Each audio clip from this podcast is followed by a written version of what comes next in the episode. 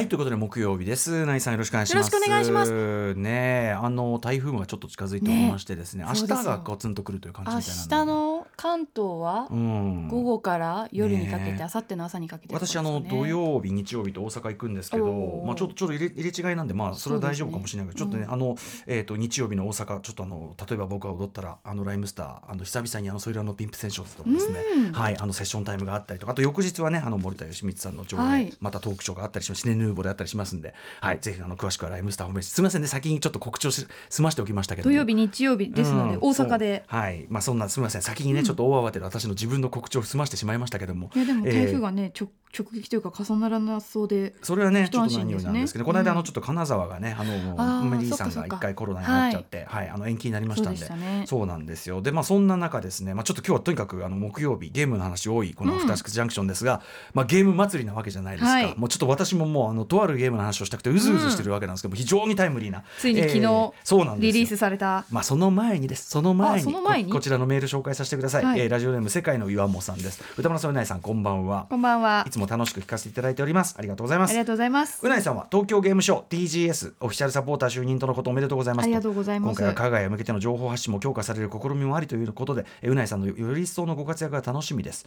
え昨日のうなぽんゲームス拝見しましたが、はい。24日にご来場されるとのことでしたので都合合えば家族でぜひ行ってうなぽんを応援したあいとりがとうご思います。ざいますでフロムファンのうないさんには先週アーマードコアが歌丸さんには今週スターフィールドが発売されましたがお二人はもうプレイされましたかという話、えー今日はゲーム特集が2つもあり嬉しい限りです、えー今後も定期的にゲームのトレンドをお聞かせくださいという世界の上本さんからいただいてるんですけどそんな中うない氏、えー雑誌日経エンターテインメントの今月の付録ゲームエンタはい。こちらですね、あのね、日経エンターテインメントの中に入ってる、まあ、小冊子的に入ってる、別有、別ね、別、はい。別冊子で入ってる。そうですね。付録というか。うん。はい。やつでドーンと表紙でちょっとはい。せっかくあるのになんかずっとねししましまい込んだまま なんか恥ずかしいじゃないですか。やわかるけどさわかるけどなんかこうパッと見てオッケーってぐらいの感じでいいまあまあかなっていう。でもあの表紙といい中のお写真といいすごい素敵な、あのあれだと思うよ。あのグラビアだと思いますよこれやありがとうございます。えっとで中ではあのインタビュー受けられてはい、るんですよね、そうですね。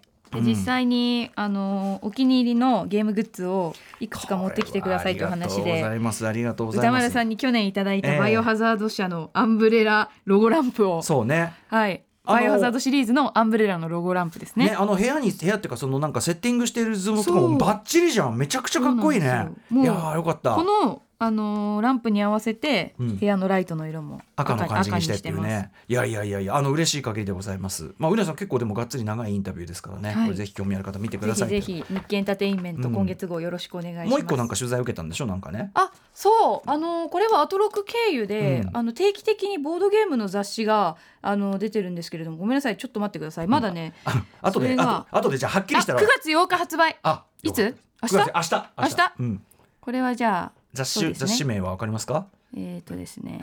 今今スマホを本当に面白いボードゲームの世界ボリューム2うんこちらにうなさんはい。インタビュー受けられてるという。りインタビューしていた9月だきまして。8日発売ということはなんで、ありがとうございます。いぜひぜひ。ね、皆さん、あのーご自身の情報はなかなかね自分からは言ってくれないということでちゃんと言いましょう、いいじゃないあの人狼ゲームにどうしてハマったかとあか、ね。マダーミステリーうんうんについての話とか。そっちサイドの話ってね、はい。意外とこと結構友達とボードゲームでいろいろ遊んでたりして実はボードゲームも収集してるので、あそうか。はいそのあたりの話もしておりますね。ですねう。ないさんね。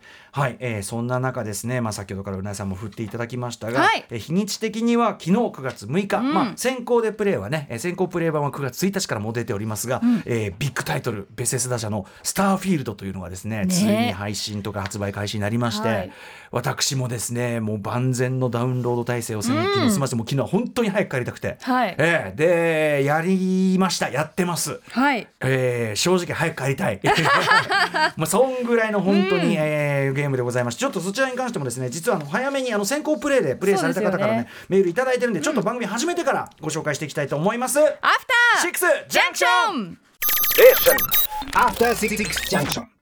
9月7日木曜日時刻は今6時5分です。ラジオでお聞きの方もラジコでお聞きの方もこんばんは。TBS ラジオキーステーションにお送りしているカルチャーキュレーションプログラムアフターシックスジャンクション通称アトロク。パーソナリティは私ラップグループライムスターのラッパー歌丸です。そして木曜パートナー TBS アナウンサーのうないりさです。改めて申しますが日経エンターテインメントの中の小冊子ゲームエンター表紙の写真と本当に素晴らしいんで。あありがとうございます。ね。あのーね休み休み時間の中華料理屋さんからだいぶ、だいぶだいぶね、うん、ちゃんとしっかりした白バッグで、まああれはあれで素敵な写真でしたけども、も、えーぜひ皆さん見てくださいということなんでもですけど、私スチールやっぱり何度やっても苦手ですね。写真。うん。えしゃあのーいわゆるその実況というか動画はやってるじゃないですか。動画って別に表情を作らなくていいわけじゃないですか。うんうんうんうん。アナウンサーのお仕事もそうですけどあくまで自分でいていい。そうか。スティール写真が静止写真は。静止写真をその証明写真のよううなん感じで撮るわけにはいかないから、やっぱりええある意味自分になんかこう演技をさせなきゃいけないっそうね。ていう一つこうね。ねあるじゃないですか。ね、僕その確かにそのグラビアアイドルの方とかがこう写真撮るときにこうやってポーズこう撮ってさ、あれってすごい特殊なことやってるよなっていう相さ当そうですよ。ファッション写真とかもそうですけど、うんでこの間まさにそれをやったわけよね番組。ね「アフターシックスジャンクション2」の。もう行っちゃいます。もうね、うん。準備準備っつって、うんうんもうこの間あの月曜に行っちゃったんで。もう10月月月曜に行っちゃったんで言うけど写真な、写真を撮ったんですよ。だからみんな黒い服着てたんだ。だからといやでもあれは示し合わせたわけじゃなくて、なんか気づいたらみんなやっぱりバシッと決めてこいってたら黒着てきちゃったんですよね。うな、ぎさんはねちなみにね本当は本当はなあんか。の T シャツゲーム T シャツ、うん。早く帰ってゲームしたいっていうゲーム T シャツ着てええ。行こうと思ったらええ。さすがにみんな結構おしゃれされてたんで。それを見て前日にちょっとこれはまずいと思う。ビビりちょっとね確かにまあまあまあまあ、でもあのうなぎさんうなぎさんでゲームっぽい感じで撮ってくれてますけど、はい。あのやっぱ写真ねその苦手だっておっしゃってましたもんねその時もね。で逆に今回の撮影笑わなくてよかったじゃないですか、あうんうんうん。正直ほぼ真顔でいいみたいな、はいはいはい。だからやりやすかったゲームやってる時の感じでいいよっつってね、うん。集中してる感じとかね。よく。スチールで言われるのが笑ってくださいって言うじゃないですあかー。笑うってじゃあ100枚同じ顔でいいですかみたいな。なっちゃうんですよ。笑うってどどどどれをお見せすればいいですかって。だから慣れてる人は自分の中の笑いの微笑み、微笑みわーっと笑ってる何個かパターン、まあ、もうそれこそファッションモデルともなれば、うん雑誌モデルとかこうやってパッこうなんかあるんでしょうね。パターンをこう出していくんでしょうね。だって笑うって口を歯を見せて笑うか、うん。歯を見せないで笑うかの2パターンじゃないですか普通の人からしたら。まあね微笑むの、微笑みか歯を見せて笑う、ええええええそうね。えずっとこう10枚ぐらい同じ顔してうちちょっと口閉じてみようか 10, 10枚ぐらいみたいな、まあまあそうね。笑ってくださいは非常に難しい。だからそのなんかこう自然にこうなんか会話の中でこう笑った瞬間パシッと押さえてくれるとかならまだしもあーそうなんですよ。要は言っちゃえばその、まあ、あなたの持ってる笑顔の手札出してくださいみたいな。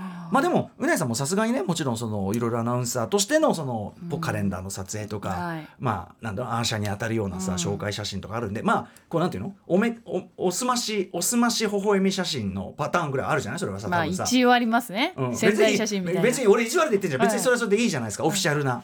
えでもなんか結局そこから超えられない自分に対しても、ええなんだろうなもっともっともっといい意味でええ。ナルシストになればいいのに、うんうん。なりきれない自分がいたりとか、まあでもそれなんかねもっと自己解放ができればいいのになって思ったりもするんですけど、そうねまあでも場数じゃない結局は。その写真を撮られる機会がいっぱいある人は年に数回じゃ無理ですよ。そうそうそう、ん。その度に毎回真顔になって、まそう毎回ちょっとゼロに戻るから。でちょっと恥ずかしい、うん。それちょっと恥ずかしがってが一番良くないじゃないですそうか。本当はね。そうそうそうそう。だからやっぱこうで私は比較的こう、ラッパーというかね音楽アーティストでもあるんで、あの写真撮られる機会ね。多いんですけど、はい。でもねうなぎさんねそのやっぱりねじ俺よく、まあ、ミリーとも言ったけど俺たち顔のパターン本当に限られてて、ほうほう。もう本当に自分の手札は2パターン3パターンしかない。でそでで手で手の動きの動きもあー2パターン3パターン。その組み合わせ、うん。その組み合わせでようやくまあ8パターンぐらい作って それそれを使い回してるだけ。だからあの写真撮るよくそのいつも組むカメラ、はいはい。カメラの人でもう仲良すぎて、ちょちょちょっと意地悪なこと言ってる人、ああその顔またしてるとああもう慣れたもんだはいはいはいはい、その顔うんやっぱそういうことになりますさんですら。そうですよ。ただただ8パターンでもチャッチャッチャってこう変えてやっていくと、あ写真撮りられてますねみたいなことにはなりますよねそれはね。だからまあまあまあそのたとはいえさ鏡の前で表情を作って練習するとかさそういうそういうこともまあしてないししてないしまあそこまでもしたくないみたいな子もあるわけじゃない？あのだからすごいですよね。やっぱり被写体を得意とする人って。あ例えばアナウンサーって絶対に研修があるんで、うんうん。でもモデルさんって、うん。多分場数を踏んで自分なりに習得していく、まあ研修とかって、まあそのねそんなわけじゃないじゃんショーモデルだったら歩き方のねうんウォーキングのその先生がいたりとかあるけど写真は多分だからやっぱカメラマンの人があのこうなんかどんどんもうあもうちょっとしていこうかあいいねいいねかわいいねなんかそのシチュエーションを作って感情を作ってってあげるみたいな。でも当然カメラマンの人との相性とかあると思いますけどね。だからまあカメラマンの人もいろいろじゃない。だからこのこうそのただ笑ってしか言わない人もいれば、うん。もっとなんかこういう感じでいきます。ただあんまりもっとねこういう感じでねもう弾けた感じでね、い。きましょうか。じゃあこうそれどんどんどんどん弾けた感じでうわーってこう、どんどんどんどんダチョウ倶楽部みたいな感じでやると 結局でで最後にでライムスターかっこいいライムスターさんかっこいい。かっこいいライムスターさんかっこいいかっこいい決まっておジャパシティおーいいねいいねいいね。最後に一発こうバーンと弾けてみましょうか。よいしょー。い やーこれが使われるの。よ大体。とそういうのがあるから。あのー最後ダチョウ倶楽部がうん。僕はでも逆にねその写真はとはいえ、まあ、写真チェックもできるし、そのか角度要するにこここから撮ってこの感じでやってねっていうのがコントロールできるからやっぱ動いてる自分はコントロールできないじゃん、そのだからライブとか、はい。だから動いてるてめえの姿は基本的にはもう見直しもしないです。あもうこあんな見見苦しいもん。すいませんね皆さん。すまあ見苦しいものね出す仕事しちゃってんですいませんね本当にね。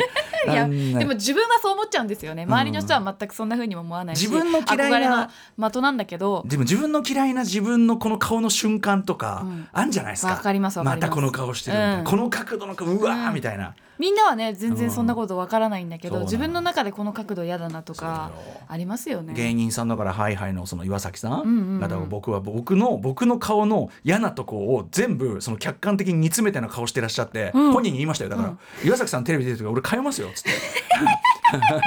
耐えらんないっつって。でしょ。それ言われたにや。いやお互いそう思ってるはずだ、うんうんうんうん。岩崎さんもそう思ってるでしょ？って話で、いやそうですね、なんそうですね。因果なものだよなつってね。うん言ってましたけどね。まあまあそんなこんなですよ、すいません。まあぜひでも皆さんあのゲームエンタのねうなぎさんの写真本当素敵なんで。あとあれも楽しみにしてます。あとあと6通の。あそうですね写真。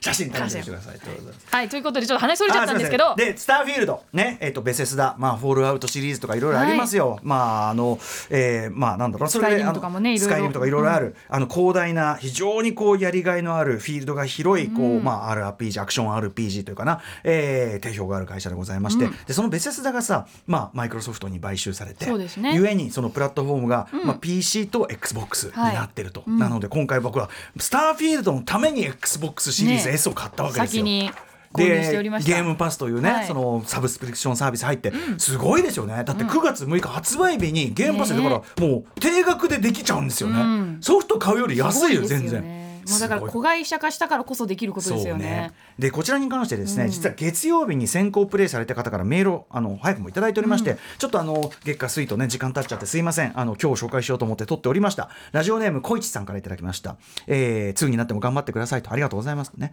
で対策揃いの今年のビデオゲームの中でも最も期待していたスターフィールドを先行プレイで開始しました。さすが、歌丸さんこれはすごいですよ。自分はどちらかというとゲームについては世界観よりもゲーム性やシステムを重視する人間なのですがスターフィールドは世界の作り込み自体に完全に降参です。鉱山基地の薄汚れたスペースポートに立って空を見上げると宇宙船が降りてきてそのタラップからプロジェクターから手足が生えたような武骨なロボットが歩いてきた時。そうこの彼がちょっとバディ的にずっと案内してくれるんですよね、えー宇宙船のコックピットに座ってシステムを起動した時の挙動。最も序盤の、えーこれだけで感極まってしまいました、えー歌丸さんが初代スター・ウォーズの衝撃としてルックやデザインを挙げられますがスターフィールドもまずはルックとデザインが数ある SM ゲームの中でも群を抜いていると思います。現在の宇宙開発技術がそのまま進化してさまざまな政権に人類が広がった世界が生活感を伴って描かれています。コンセプトは NASA パンクだそうです。サイバーパンクとかね、まあスチームパンクとか。そう NASA パンク。だからあの NASA 的な現実の宇宙技術をの先にある、まあそのなんかエンターテインメントって感じかな、プレイなさりましたらぜひがん、えー番組の感想をお聞かせくださいという小市さんからいただいておりまして、そうなんですよ。私も小市さん今おっしゃってるように序盤も序盤、まあ、まずあの、ベセスダのあれなんであのキャラメイクがあるわけですよ。そうですね。キャラメイクでまずまあご存知の通りうんうん。私凝りに凝りまして、まあ、できるだけ自分に寄せるわけですけども、まあ、大体2時間ほど経っていたと。見ました？あのねアップにした状態だとあのなんかこう白人っぽい感じが抜けないなと思いながらやってたんだけどなんか目がどうしてもあんまりこれ以上細くなんないなみたいな感じだったんだけど、えそそもそもサングラスって？サングラスとか多分劇中にこれから出てくるか出てくるかもしれないけど、うん。うんでもねあの実際にあのプレイ画面に入ってみたら、あのあ全然全然いけてる。全然近い近いって、うんうん今度あのあれですよあのスクショして見せ見せますけど。でおっしゃる通り。だから最初にまずその宇宙鉱山みたいなところから始まって、うん。であのそうだ自分の属性を最初にこう選ぶ。だからはい。多分おそらくそのフォールアウトシリーズみたいに、はい。あの勢力がそれぞれいてありましたね。で自分はどこのその勢力に所所属するのかその所属勢力によってストーリーとか、その敵対チームが変わってくるみたいなのがあると思うんだけど、最初にだからそのキャラメイイクしてでその所属チームを選ぶんだけど、うん。そのなんとか連合にねなんとか連合。でなんとか連合に所属するとそのなんとかかんとか連合のこのミッションは進めやすくなるけど、うん。ここの箱は取れなくなりますみたいな、うんうんうん。でこっちに所属するとこっちはなんとかですみたいな。はいいや知らねえよみたいな。知らないよそのどうんいう組織なのかまず説明もないから。そうそうそうそう。まだ何の世界観も知らない中、でもそのいきなりもうそこに世界がある前提で話が進んでる感じが、それこそ「スター・ウォーズ」っぽいっていうか、うんうんうんでまあ分かんないけどとりあえずまあもうちょっと最初中立な感じのうんうんうん。属性にしとこうかなって感じでうんうんうん始めて、はい。で鉱山。で最初鉱山掘るところから始めて、はい。鉱石を掘って、うんうんでそのなんか届けに行こうかなと思ったところで、はいさっき言ったように確かにトロタラップから、うん。本当にすげえかっこいい。ロボットが。ガシャンガシャンってそのロボットがすごいいろいろ案内とかしてくれるんだけど、うん。そのまず実在感もそうだし、で周りにあるものほとんど全て小物とかが、うんうん。ほとんど全ての小さいものが手に取れる、うんうん。で自分の所有できる。でおおそらくは後に何かの何かのこう、うん材料にになったりとかはいもなるんだと、スクラップみたいな感じで。最初のだからもうまだ建物も出てない。あれ？このこの棚開くんじゃね、うんうん。この棚開いた。なんかのえノート？えノートもらっていいで すか、ノート？ノートこれえ全部もらっていいですか？ノート。置いてあるもの全部取れるから、まだノートの用途なんか分かんない。ノート全部取っちゃった棚の中の。うんうんでさあのフォールアウトの序盤でもよくあるさこうやってな何でもその序盤のつまんないもの取りすぎて重量重くなっちゃって重量オーバーですみたいになっちゃって。でそんな感じになってるうちにそうこうするうちにまた別の宇宙船がわーって降りてきて、うん。うんまあ、海賊チームっていうかへ降りてきてこう、はい。攻撃仕掛けてくるからもうやむなく応戦。まあそれがある種こうチュートリアル的なというのかな、うん応戦するしかなくなるみたいな。でそこから宇宙船乗って宇宙船乗ったら今度びっくりしたのは、まあ、結構また宇宙船の操作も独特っていうか、はいはい。そのエンジンの推力にエネルギーを振るのか、シールドにエネルギー振るのか。そういうこういろいろエネルギーを振るこれパラメータはい。をその状況に応じて変えながらいくんだけど、うう攻撃を受けてたらシールドに回したいし。とか。あとまたちょっとやった僕のミッション。すみませんちょっとネタバレになったら申し訳ないけど、うんうん。とあるミッションでは宇宙船ステルスっていうかねその敵の宇宙船がすぐそばにいるところにでも戦闘してもいいんです。戦闘してもいいんだけど、戦闘めんどくさいなって思ったら宇宙船の水力だけに、ちょっとだけ水力残してシールドも全部エネルギー切ってほう。探知されないようにして近づいて情報だけ取って。えー、盗み聞きみたいなのだこんけして。な宇宙船ステルスなんか初めてだってえそれ教えてくれるんですか？ゲーム上のまあそのシステムで。こうやってこうやってやるかもしくは戦闘しちゃうかどっちかですねみたいなのが出てくる、へー。で戦闘もでドッグファイトも結構本格的。宇へー。宙船同士のドッグファイトも結構本格的。それも自分で操作できるんですか？操作できる。なんかこうレーザービームみレたいなの。ーザーそうそうそうそう。つい発射して。追尾してビビビビビへー。結構操作とかも割と体感的に、まあ、全然できるようになってそれ基本的には主観視点なんですか？主観してまあへー。でもねえっとえっとすなんだ？えっと TRPG あなんえっとなんだ？えっと TPS 的な。TPS そうあのさ客観視客観視的にもできる。あ選べるんですね。そうだからあの、うんフォールアウト4ぐらいからそうなりましたけど、はいうんうんうん。そういう風にもできるし、うんうん。まだ僕序盤も序盤なんでまだそのゲームシステムの全てを使いこなしてないんで、うんうんうん。こっから多分いろいろ手に入れた素材をどうこうするとかそういうのが出てくるんだけど、そして皆さんおっしゃってる通りあの自分が今いた星が星系の中のどの辺にあるかっていうのをこう地図上でバッてこうやって広がっていくと、うんこんなとこ？え？宇宙広大？え何百個あんのみたいな感じですか？わかんない。ちょっとその先のボリュームはちょっともう計り知れないですね、ただあのすぐその行きたい場所のところにはすぐこうワープじゃないけどすぐ行けるんで、うんうんうん。そんなにその移動そのもののストレスとかもないですし、うんうんうんあと何がびっくりって発売された当日にプレイしてんのに全くバグとかフリーズとかない。なんかそれは自信を持ってね、うん発売前から言われてましたね。こんなの初めてですね。だからまだ僕はもう巨大な SF テーマのそのテーマパークの入り口のはいとこにまだいて、うんなんかすごいっぽい。あの初めて僕あのディズニーランドに後輩連れてってもらった時に、うんあの入り口のワールドなんとかバザーなんとかあるじゃん。あワールドバザールですね。ワールドバザール。最初のところ。ワールドバザールのところでいやーさすがディズニーランドすごいね。この植え込みのところこれよくできてんね。これあーさすが細かいところ。よくできてんね。までに回りきらない。あシロさんな中ありますね。でもそのぐらいだからまだ入り口なのに、うん。もうその細かいところよくできてる感じにもう圧倒されちゃって、うん。最高っぽいよやっぱし。今日この後ジンギさんが話してくれますんでね。はい。えーということでスターフィールド。まあ多分いや普通に1年がかりじゃねえかな。うんうんうん、隅から隅まで星を見ようとしたらね、そうね味わい尽くしてったらね、でもあのストーリーを一直線で進めることもできるし、うんうん。そういう時はポンポンポンポン場所は飛ばせるっていけるんで、そういうストレス。あとね会話のところの演出がすごく今までちょっと見たことないタイプの,、うんうん。あの要はゲームって基本的に主観視点だったら主観視点でワンいわゆる映画でいうワンカットが続くけど、うんうんうん会話が始まるとそのムービーじゃなくて、はいはい。その流れで切り返しのショットになるんですよね、映画におけるような、うんうんうんだから映画における別の角度からカメラで捉えてるみたいな、はなんかそんなねちょっとねあ今までこの演出なかったなっていう。んうんなんかだからまさに映画の中に自分がいるような気持ち。ムービーじゃなくて、一方的に見せられるムービーじゃなくて切り返しのカットの演出がある場の中に自分がいる感じ。で例えばそのセリフどんどん飛ばしていっちゃうとカットもどんどんどんどんこう切り替わっていく感じそうねセリフ多少そのスピードアップはできる、基本的にはその会話シーンっていうのがムービーっていうか説明に当たるところなんで、完全に飛ばすことはできないし推奨もされないけど、はいはい。あのでもスピードアップはできるんで、ポンポンポンポンいやーなかなかですよこれは。うん。あのまだまだ私ねあのワールドバザール段階なので。あ。はいスターフィールドの話後ほどジニーさんに話を伺いたいと思います、じゃあ本日のメイン紹介です。この後すぐカルチャートーク、えーゲームジャーナリストのジニさんが登場です。今夜は今話ありましたが昨日正式発売されました話題の超大作ゲームスターフィールドについてその最速レビューとそもそもこのゲームを作った会社ベセスダゲームスタジオのどこがすごかったのかについて解説していただきはい、ます、ジニーさんにはねアーマードコア6の話はしないでいいんですか、という件もね ちゃんと聞いてみたい、えーそして7時からは日替わりでライブや DJ プレイをお送りする音楽コーナーライブディレクト。今夜のゲストはこの方です。最高。もうすでにね、えー昨日6日に4年ぶりとなるよ、えー4枚目のアルバム「ユニ」をリリースされましたシンガーの脇田もなりさんがこの第6スタジオにお越しいただいて生ライブしていただきます。はい。そしてその後7時30分頃からは番組内番組さまざまな夢追い人にインタビューし将来や人生の夢を語ってもらう滋慶学園 COMグループプレゼンツあなたの夢は何ですかです。えゲストは大阪農業園芸食テクノロジー専門学校パティシエショコラティエコースで勉強しています池田敦さんです。そして7時40分頃からは新概念提唱型投稿コーナー。今夜は不愉快だけれどもしかしたらいい話なのかもしれないという不愉快いい話をお送りします。そして8時台の特集コーナービヨンドザカルチャーはこちら。ゼルダの伝説の伝説。黄金期 3D ゼルダ編。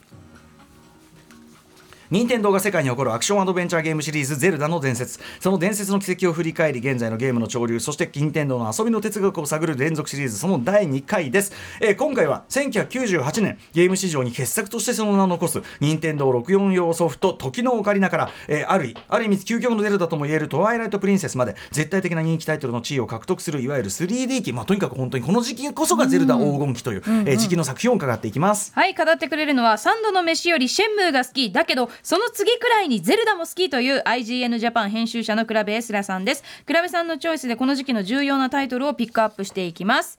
番組では皆様からのリアルタイムな感想ツッコミをお待ちしています。宛先は歌丸アットマーク tbs.co.jp 歌丸アットマーク tbs.co.jp 読まれた方全員に番組ステッカーを差し上げます。また番組では各種 SNS も稼働しておりますのでぜひフォローしてください。さらに Apple、Amazon、Spotify などのポッドキャストサービスで過去の放送も配信しています。はい、YouTube のアトロック公式チャンネルではムービーウォッチメン最新回もアップされております。最新回っていうかねアーカイブされております。あとあの書き起こしもね昨日バービー書き起こしを、あの私が放送内でねあの動揺しすぎて何を言ってるかよく分からなくなってるところもちゃんと数字が通るように、えーなっておりますので、えー書き残しの方も参照いただければ幸いです。それではアフターシックスジャンクション行ってみよう。Station. After Six Junction. スターフィールドこの後ジニーさんのお話を伺いますけど、はい。ゲームのああいう序盤でさこうまだあんまりそのなんていうのゲームの塩梅知らない段階で、あのスキルポイントみたいなのたまってさあー振らなきゃいけないですよね。最初からそう。そう。20ぐらい用意されてどこに振るかとかね、ねまあ、その割り振りが分かってくるとさ、うんうん。自分のそのあこの方向の能力特化させた方がいいなとか思うんだけど、やっぱまだ右も左も分かんないね、はいはい。でもね序盤からいろんな会話からやっぱりあのフォールアウトもそうだったけどお前どこの勢力につく気みたいな。いつか選ばなきゃいけないんですねやっぱり。でやっぱさっきのねその襲ってきた、うんうん。あの敵対勢力やっぱ僕あんまりこうあこっちもまだ戦力ないから戦い方がないんで、敵のボスと話し合って、ん。あの襲う襲うのをやめてもらいました。そういうこともできる。交渉できるんだ。交渉できるの。うん。ああもうそんなんもうとよよなんか疑うんだったら俺の船の中見てくださいみたいな、もう疑わしいことなんもないですとかなんか言ったらそこまで言うならみたいな。話わかるじゃないかって。なる場面が、ヒヤヒヤもんの話し合いがあった、Station. After Six Junction.